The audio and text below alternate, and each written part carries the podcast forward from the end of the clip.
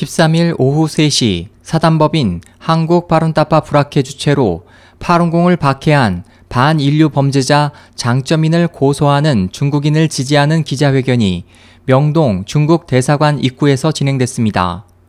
이날 행사에는 학회 여러 관계자와 외부 초청 인사 그리고 약 200여 명의 파룬공 수련자들이 참석해 1999년부터 시작된 장점인 전 중국 국가주석의 파룬공 수련생에 대한 불법적 탄압 만행을 규탄하고 현재 전 세계적으로 진행되는 장점인 고소 상황을 소개했습니다.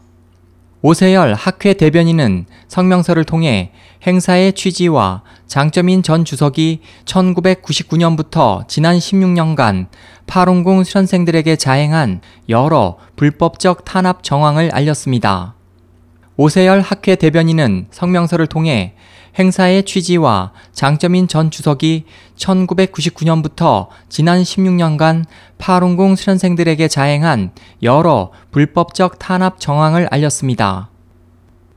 파룬공은 1992년 5월 13일 중국 길림성 장춘시에서 최초로 전파된 심신 수련법이다. 파룬공이 전해진 초기 7년 동안 1억여 명의 중국인들이 파룬공 수련을 통하여 심신의 진정한 건강을 되찾았고 중국 국가체육총국은 파룬공은 개인과 국가를 위해서 100가지 이로운 점만 있을 뿐단 한 가지도 해로운 점이 없다고 발표하였다.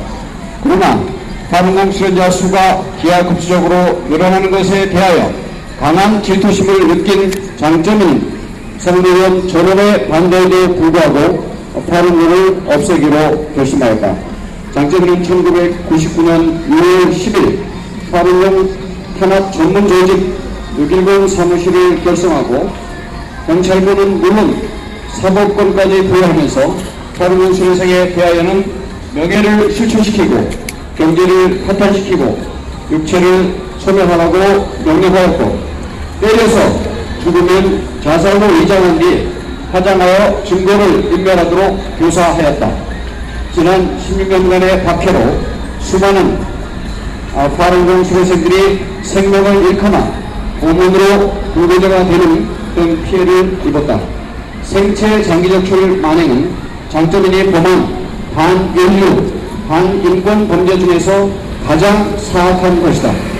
국제 추적조사의 발표에 의하면 중국은 생체 장기적 출로 파룬공 수련생을 살해한 최소 인원 수가 200만 명 이상이라고 한다.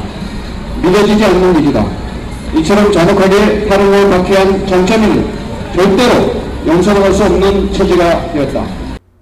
학회 측에 따르면 현재 세계 각국에서 장점인 고소 열풍이 일고 있으며 국내에 중국 국적 파룬공 수련자들도 이에 참여하고 있습니다. 이날 행사에서는 장점인을 고소한 중국인 수련생 100여 명이 자신들이 중국 최고인민검찰원과 인민법원에 접수한 고소장 사본을 들고 기념 촬영을 하기도 했습니다. 또 이날 행사에서는 난민 신청 기각으로 불법 체류자가 돼 지난 4월 화성 외국인 보호소에 수감됐다가 보호 일시 해제 중인 파룬공 수련자 박인 씨가 자신의 정황을 발표했습니다.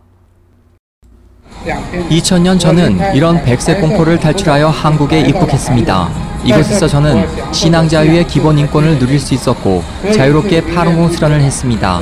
한국에 온 후 저는 다시는 중국 대륙에 돌아가지 않았고 비자 만기로 현재 합법적인 체류 신분이 없습니다. 2002년 한국 정부의 정책으로 잠시 합법적인 신분으로 됐으나 2005년 다시 비자가 만기돼 오직 중국에 다녀와야만 계속적으로 한국에 합법적으로 체류할 수 있는 자격을 가질 수 있었습니다. 아시다시피 현재까지 파룬공에 대한 박해가 지속되고 있으며 그 당시 저는 중국에 다녀오는 것을 포기하고 계속하여 한국에 남을 수밖에 없었습니다. 하여 다시 합법적인 체류 자격을 상실하게 돼 2005년 한국 정부에 난민 인정 신청서를 제출했습니다. 중국 대사관은 경제 이익을 수단으로 줄곧 한국 정부에 압력을 가하고 파룬공 수련생에게 난민 신분 인정을 저해했습니다. 하여 많은 한국에 체류하고 있는 파룬궁 수련생은 난민 신분을 얻지 못했고 저 역시 난민 인정 신청이 기각됐으며 생활에서 큰 어려움이 있었습니다. 2014년 4월 16일 합법적인 체류 자격이 없어 외국인 보호소에 감금됐고 강제 송환 위기에 놓였습니다. 이대로 중국에 강제 송환되면 그 후가는 상상하기 어렵습니다. 2014년 7월 24일 저는 보증금을 내고 일시 보호 해제로 보호소에서 풀려났고 1년이 다 되어가는 현 시점에서 다시 보호소에 들어 가야만 하는 위험에 놓였습니다.